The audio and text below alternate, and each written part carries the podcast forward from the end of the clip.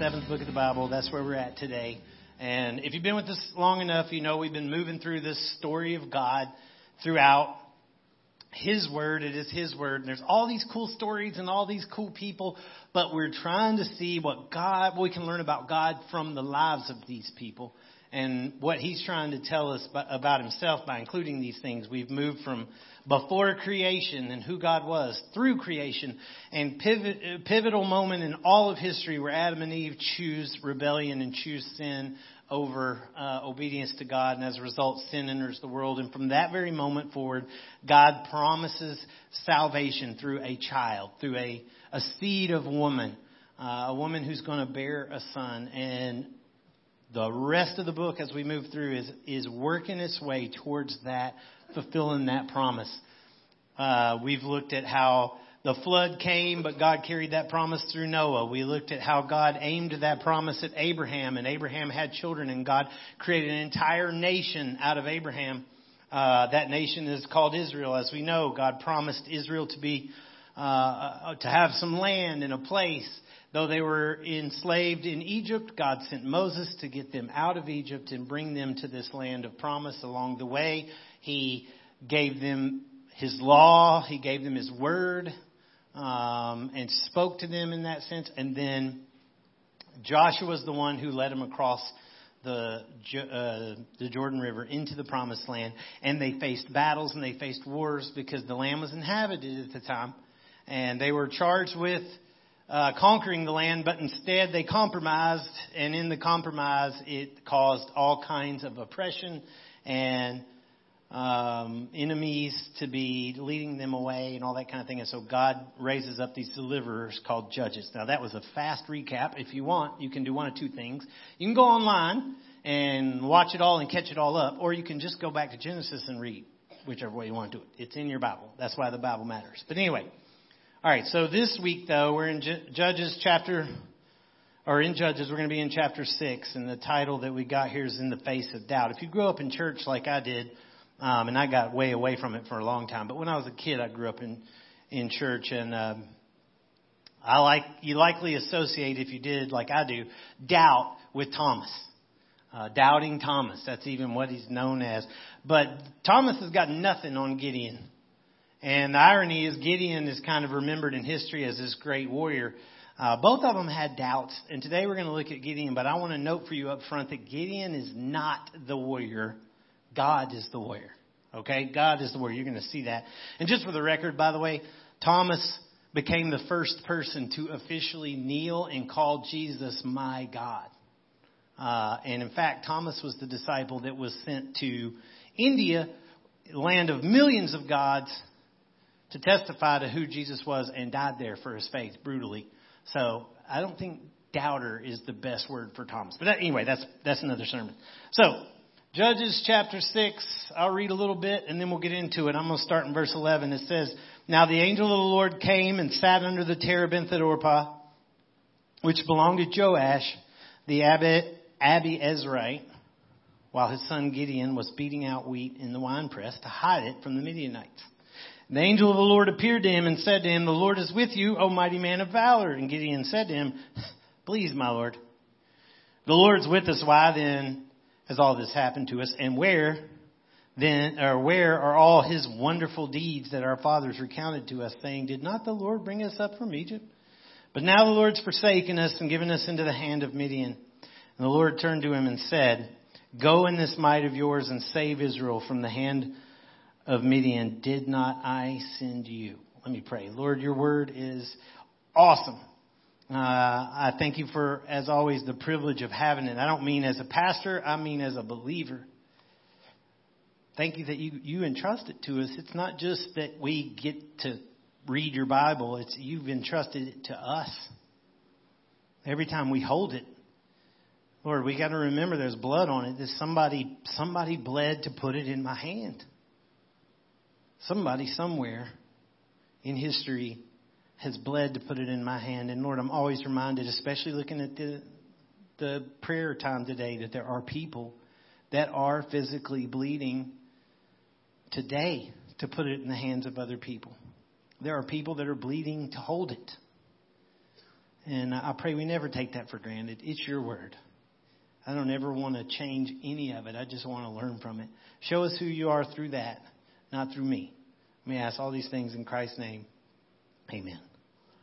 So uh, I've flown over uh, a, a, a, lot of times. I've flown a lot of times. I don't even know how many times I've flown a lot of times. But I've been all around America. I've been over overseas. The majority of those flights have been mission related flights, and a lot of them have been into dangerous places, very dangerous places in some cases. Uh, to this day, I can't really sleep on a plane. I don't know if any of y'all can, but I, I just can't do it. In the beginning, it was more because of the pure logic of tons of steel 30,000 feet in the air. You know, that, that, that alone kept me awake. Now it's more so I just can't get comfortable. Um, but kind of oddly enough, it was never about the danger that was ahead. If I was on one of these mission trips to a dangerous place, it never was really about that. I remember coming back from Ukraine one time, flying over the ocean on a German airline, and uh, I was with a buddy who was much older than me, and uh, we were, and he's been on many, many mission trips, and we were in the very back of this plane, and it was a huge plane. So if you've ever been on one of those, you're literally like looking up. It's really kind of unnerving. If you're in the very back, you feel like you're sitting down a hole just because the way it flies. So we're sitting there and we begin to hit this like significant turbulence and in the back you really feel it because it's skipping on it. So we're, we're bouncing and I am singing every hymn I know in my heart. You know what I'm saying? Like I'm in, I'm in a panic. And I look beside me and Jim is his name and here's Jim with his tray table down, his Bible open, which is the way he did everything, and his head down like this, bouncing, sound asleep. Yeah, his head is literally bouncing up and down and he's sound asleep. I'm about to throw up. I'm like, how are you even doing this? Jesus had a similar moment in a boat with his disciples where there was a storm and he was sound asleep and they're like, how are you sleeping? Well, the key to that kind of peace is knowing that the mission is handed to you from God. that's the key to getting there. For me, I was doubting everything because safety suddenly came into question. For Jim, like Christ, the safety was never in doubt because the mission was from God. Uh, and it's easy to say, but sometimes that's hard to do. And listen, Jim and I are both Christians. We, we were both following God. However, my doubt was causing my experience to stretch my faith while his faith provided peace to his experience. Today, uh, we're going to look at Gideon. And uh, he was someone that was obedient to the mission, but constantly wrestled with that doubt. So, point to remember, I always give you one. It's on the sheet, the note sheet back there. You can take it with you, but it's easy point to remember. When we follow Christ, there will be doubts. I could just say period, but that's just when we follow Christ, there will be doubts. But we can expect that He'll use us for His kingdom in spite of them if we continue to seek Him and not our own agenda. Okay? No, it's mouthful. It's on the sheet back there. So verse 11, let's go back through it really quickly. Uh, and we're going to read more. So you're going to need a Bible. I'm not joking. There's, there's going to be, we're going to read through this. Verse 11 says, Now the angel of the Lord came and sat under the terebinth, that's a tree, at uh, Ophrah, which belonged to Joash the Abiezrite, while his son, Gideon, was beating out wheat in the winepress to hide it from the Midianites. Now Israel had rebelled again against God and been overrun by this country of Midian. Uh, and the Midianites had, it says, occupied them like locusts. What do locusts do? Swarm and eat, take everything. So these guys were taking everything. And as a result, he's beating wheat in a wine press. What do you beat in a wine press? Grapes, right? Not, not, not wheat. He's hiding in order because he knows if he beats it in a normal fashion that it'll be stolen from him. So that's how bad things are. Verse 12. An angel of the Lord appeared. What does appeared mean? Not funny. It just means he saw him. Like he saw him. So whoever this is, yeah, he sees him. Appeared to him and said, the Lord, that word Lord is the same word we sung about today, Yahweh or Jehovah is the proper name of God. When it's all caps in your Bible, it is his proper name. So this is not just saying a ruler. This is saying Jehovah, Yahweh, is with you. This is what the angel's saying. Jehovah Yahweh is with you O mighty man of valor. And Gideon said to him, Please, my Lord. Now he uses a different word. See, it's not all caps. Adonai is what it means. It means ruler or Lord or a person of honor. Please, my Lord, if Jehovah Yahweh is with us, why then has all this happened to us? And where are all his wonderful deeds that our fathers recounted to us, saying, Did not Jehovah Yahweh bring us out of Egypt? Gideon doesn't recognize this person, first of all.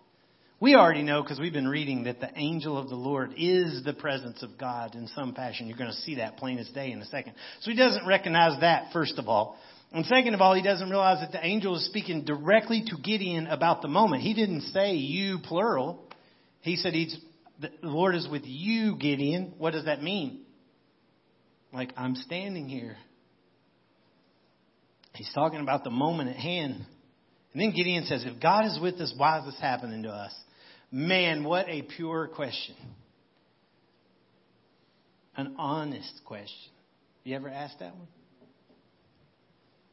We all feel that way at some time, I guarantee you. And if you don't, you're probably lying. Have you ever been honest enough to ask it? Feel like it's wrong to ask it? Have you ever asked God? If God's with us, why is all this happening to us? If God, if God loves me, why is nothing working out?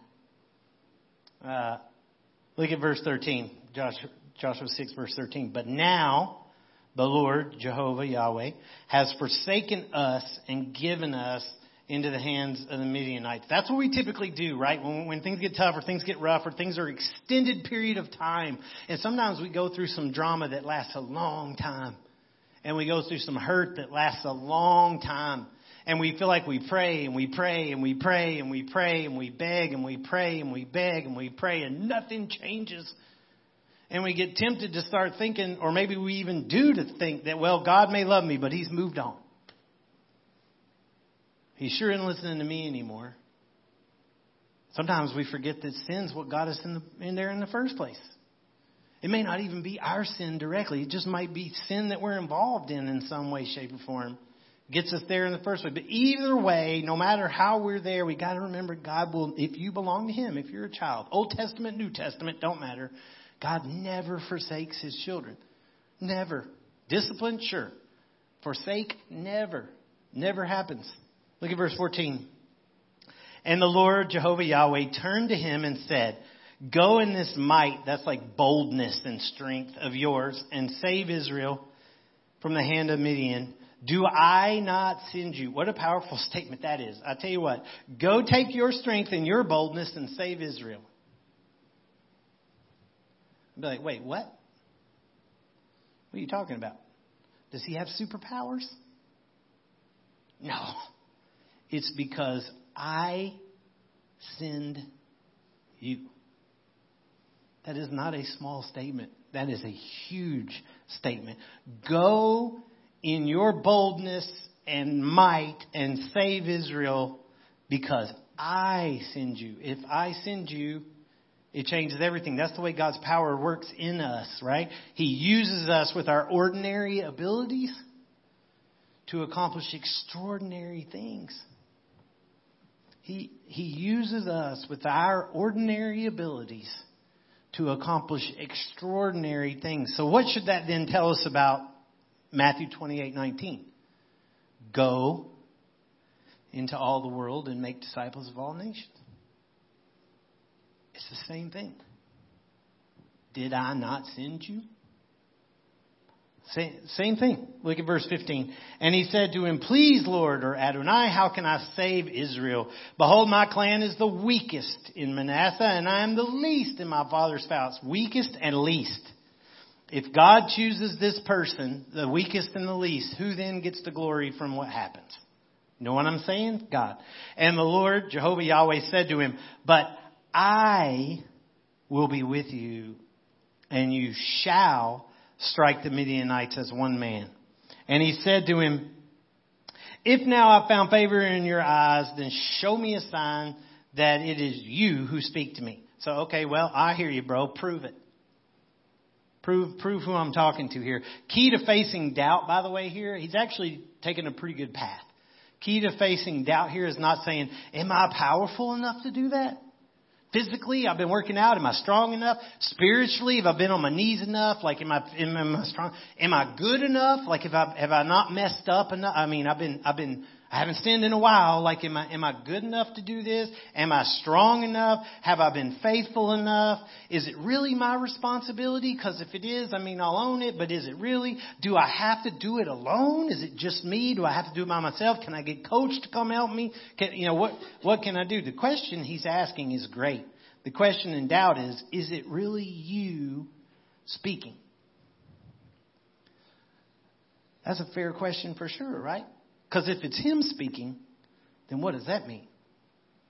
That changes everything, right? What should that say for us, right?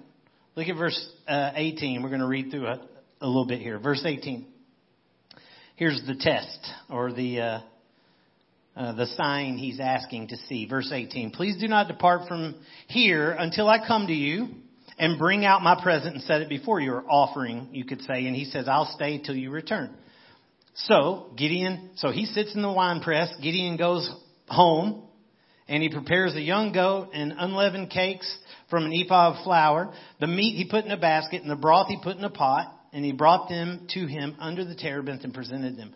This is very similar to what Abraham offered when this same person, the angel of the Lord, came by Abraham's house in Genesis, or his tent in Genesis 18. But in verse 20, and the angel, now look at this, Watch this as we go through. The angel of God here said to him, it's the same person, just a different word for it. Take the meat and the unleavened cakes and put them on this rock and pour the broth over them. And Gideon did so. Verse 21. Then the angel of the Lord reached out the tip of the staff that was in his hand. So if he has a hand and a staff, this is clearly a person. It's the angel of the Lord, but it's not like this glowing force, uh, you know, spirit ghost thing. It's appearing as a person. He's appearing in person. And he touched the meat and the unleavened cakes, and fire sprang up from the rock and consumed the meat and the unleavened cakes. Now that's amazing, but take into account that the rock consumes, first of all, the rock itself catches on fire, then it consumes wet meat that's soaked in broth. He had to pour it all over the rock. So the rock is soaking wet, everything on it is soaking wet, and the rock bursts into flames. Flaming rock should send your brain back to Mount Sinai and the top of the mountain that burned, the rocks themselves that burned. And the angel of the Lord vanished from his sight, just disappeared. Verse 22. Then Gideon perceived, that's a powerful word, that he was the, you could under, underline, that's what he's saying. Then he perceived that he was the angel of the Lord. Not just an angel, not just a prophet, not just, but he was this person. And Gideon said, oh, Alas, O Lord God, for now I have seen the angel of the Lord face to face. According to Moses, if you see God face to face, you die. And that's exactly what he thinks. But God responds. Now, as God speaking from heaven? I don't know how this is working, but the Lord, Jehovah, Yahweh, said to him, Peace be to you. Do not fear. You shall not die. So clearly, this is an encounter with God that he's had, and he doesn't fully realize it until he's gone.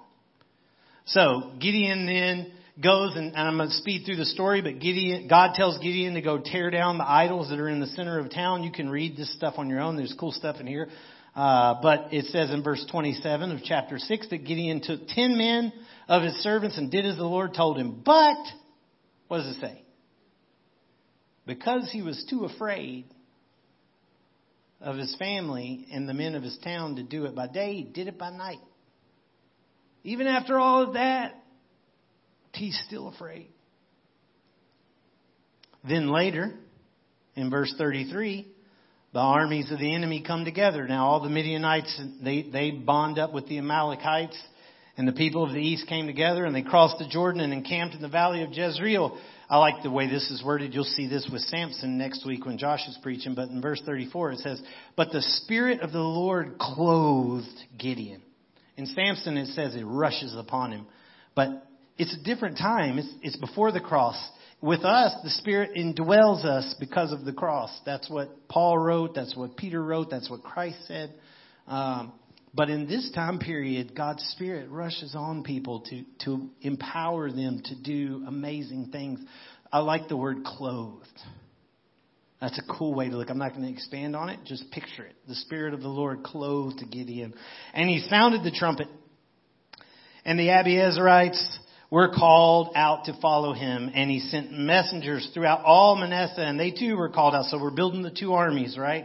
Gathering up the people of Israel to face this uh, conglomerate of Midianites, Amalekites, and people from the east. Then, verse 36, Gideon said to God, What's the first word there?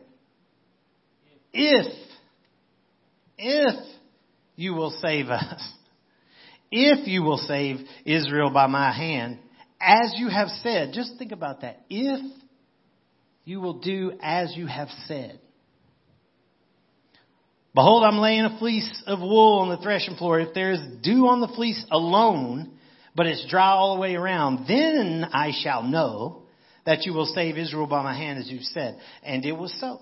That happened. When he rose early the next morning and squeezed the fleece, he wrung out enough dew from the fleece to fill a bowl with water. Then Gideon said to God, Don't, don't be mad, but let me just once more. Please let me test you just once more with the fleece. Let it be dry on the fleece only, and on all the ground let there be dew. And God did so that night. And it was dry on the fleece only. On the ground there was uh, dew. So again, is he wrong here? Is this sin? I believe it can lead there for sure. And the fleece is not a model. I've, I've seen that too many times in, in church talk. The fleece is not a model to, to, to follow. But doubting and uncertainty is definitely something that's common to, to all of us. And in some situations, it can even push us to grow closer to God because we seek to find evidence for our lack of faith. So it can be a good thing. But it also doesn't mean it's necessary or we should welcome it. You don't have to cut yourself to find out you bleed. You know what I mean? You, you don't have to cut yourself to find out you bleed, and likewise, you don't have to doubt to prove you have faith. Os Guinness wrote an awesome book, and you guys can find it, but it's a fantastic book called God in the Dark. And he talks about the difference between doubt and disbelief, which is really great. He says that disbelief, I'm not quoting him, but the point in the book is that disbelief means it's settled. I do not believe this. It's settled. I don't believe it. Doubt takes a posture of believing it, but finding reason for concern in taking that posture. Like it's it's evidence uh, or it's seeking evidence to submit, uh, support the foundation you're already standing on. So I'm already standing on the foundation, but I'm seeking evidence to believe in why what I'm standing on. But I've already stepped on it and I'm already standing on it. That would be doubt. And sometimes the English mixes the words in the Bible, but there's a difference between doubting and decided disbelief. For instance, Mark chapter 9 verse 22, you don't have to turn there, you can note it. But there's a father of a demon possessed boy who's speaking to Jesus, and he tells Jesus that this demon has often cast his son into fire and into water to kill him, destroy him. But if you, Jesus, can do anything, have compassion on us and help us. And Jesus said to him, if you can. If you can. He's saying all things are possible for the one who believes. Immediately, the father of the child cried out and said, I believe, help my unbelief. That guy is standing on the foundation, but he's struggling with it. That is not disbelief. That's saying, I believe, but I'm having a hard time. So please help me believe. Please help me with this. I think that's fair. And that's what Gideon's saying here. Uh, but the sad thing about Gideon and the fleece here is what made him doubt was not if God was speaking like before. Before it was, is God speaking? Here, it's not is God speaking, it's are you going to do what you said you're going to do? That's getting dangerous, but before we bash Gideon on this, how much of what God has said do we actually know? How much of His Word have you actually read? How much of it actually matters in our lives? You know, how much of His Word do we trust? do we stand on? I can answer that, or you can answer it in a simple way by just evaluating your life. Where do you spend your time? Where do you spend your money? You know, what are your plans for the future? How much of your life is spent sharing the gospel?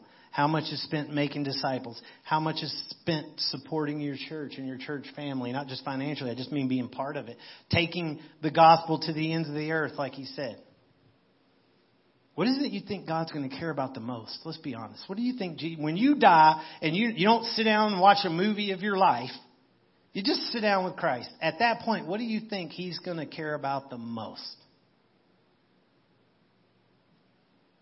What do you think is going to be biggest for Him, for Him in that moment?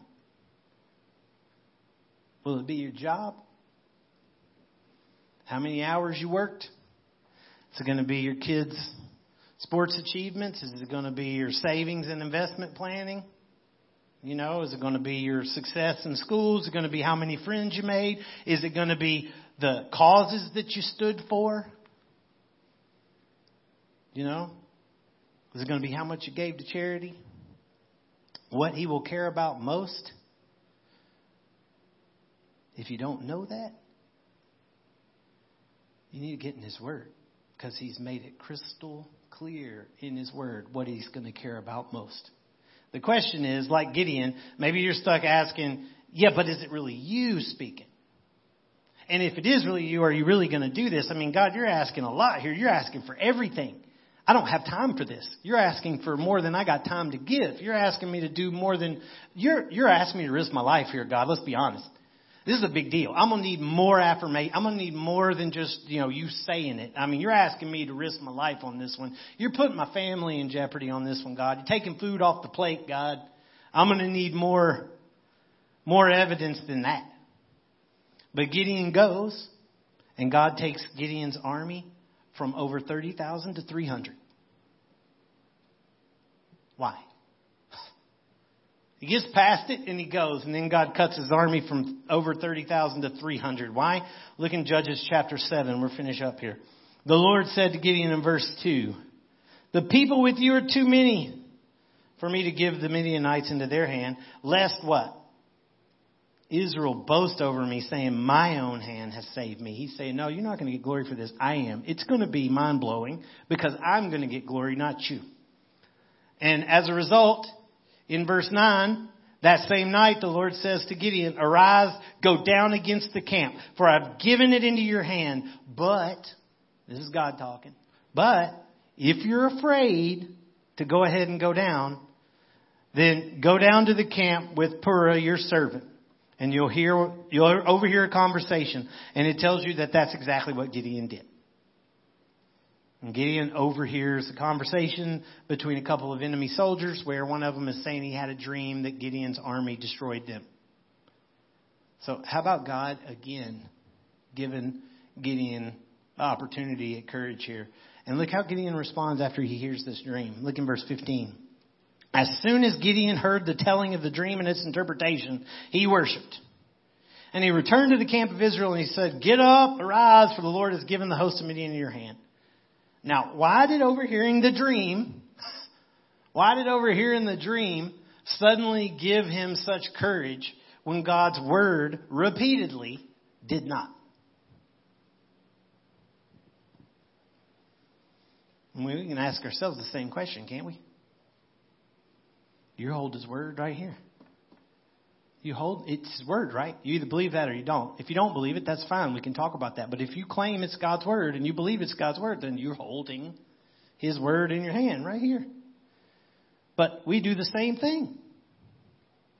We always want something more. We want a sign. We want a dream. We want a vision. We want something to occur. We want a miracle. But we got his word. How amazing, though, is God to be patient with this man in the face of all of his doubts still executing his plan through Gideon. I believe, I believe that's because Gideon never sought his own glory here. I believe that God's patiently working through this man because Gideon always sought to know the Lord better and never chased after his own glory in this. He was just seeking to overcome his own doubt. So what happens? Well, God causes the enemy to turn on themselves, fight themselves, And Israel pretty much only has to march, march in and clean up. And as a result, Israel tries to make Gideon king. Look at verse, um, look at chapter 8, verse 22. Then the men of Israel said to Gideon, rule over us, you and your son and your grandson also. Like, let's let your heritage be our first kings. For you've saved us from the hand of Midian. And Gideon said to them, I love this. I will not rule over you, and my son will not rule over you. The Lord will rule over you. At no point does Gideon take glory for anything that he's done here. And I believe that's why God endured all his doubt. It shows you where his heart really was in all of it. And too often we act like Israel here though. Our eyes are on the hero, missing the fact that he's just a dude full of doubt. Missing the fact that God alone made all this happen. God came to Gideon standing in, hiding in a wine press. God overcame patiently all of his doubts again and again. God himself defeated their enemies through this guy and in spite of all of his doubts. Yet notice this, Gideon, I love this, Gideon, even with all his doubts, even with all his doubts, Gideon became an example of faith for generations to come. He's alongside the legends of faith like Abraham and Noah and Moses. In Hebrews 11, I'm done here, but in Hebrews 11 verse 32, it says, And what more shall I say? For time would fail me to tell of Gideon. Barak, we talked about him last week. He also had doubts.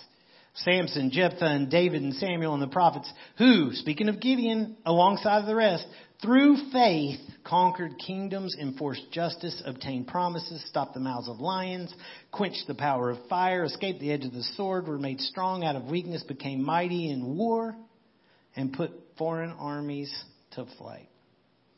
The truth is, when it comes to faith, it's not about how you doubt. It's about how you finish.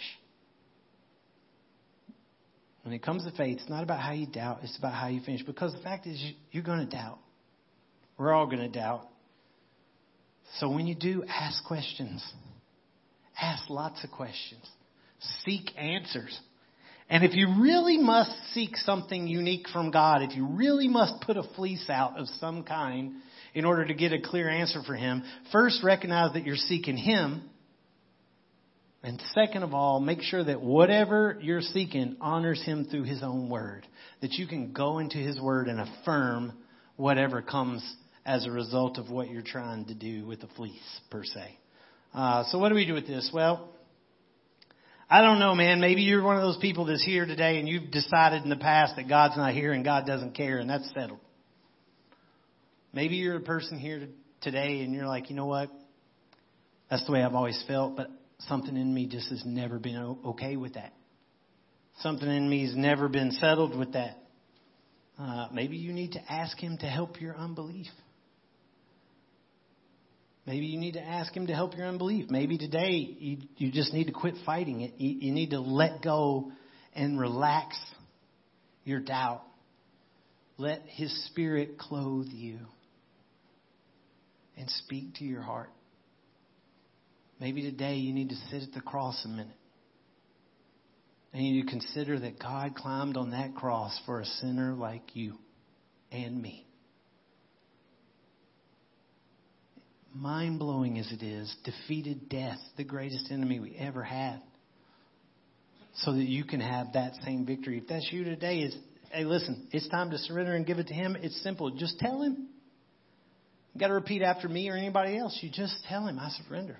Like, I'm done. I know who I am. I trust you are who you are, and, I, and, I, and I'm tapping out. I'm done. You can have me. I'll go wherever you want. I'll learn from you. I'll follow you. Just tell him. If you're a believer here already, uh, you know what? It's not about unbelief. You already decided that, right? It's about doubt. You're already on the foundation of Christ. You're already in the family. So let me ask you this. Are you actually wanting Him to direct your path? Just be honest. Are you actually wanting Him to direct your path? If you guys will stand up with me, we're going to finish up here with another song. But um, do you expect Him to lead you? Do you expect Him to? You know, how, how do you verify that it's Him talking? I think that's one of the things we make the biggest mess of as Christians. How do we verify that it's Him talking? What's the tool you use to determine this is from God and not just from my own mind or my own desire? Well, the two strongest things you have to answer that question is the Word of God and other believers. If you're not in the Word of God, your odds of knowing it's from Him are pretty slim.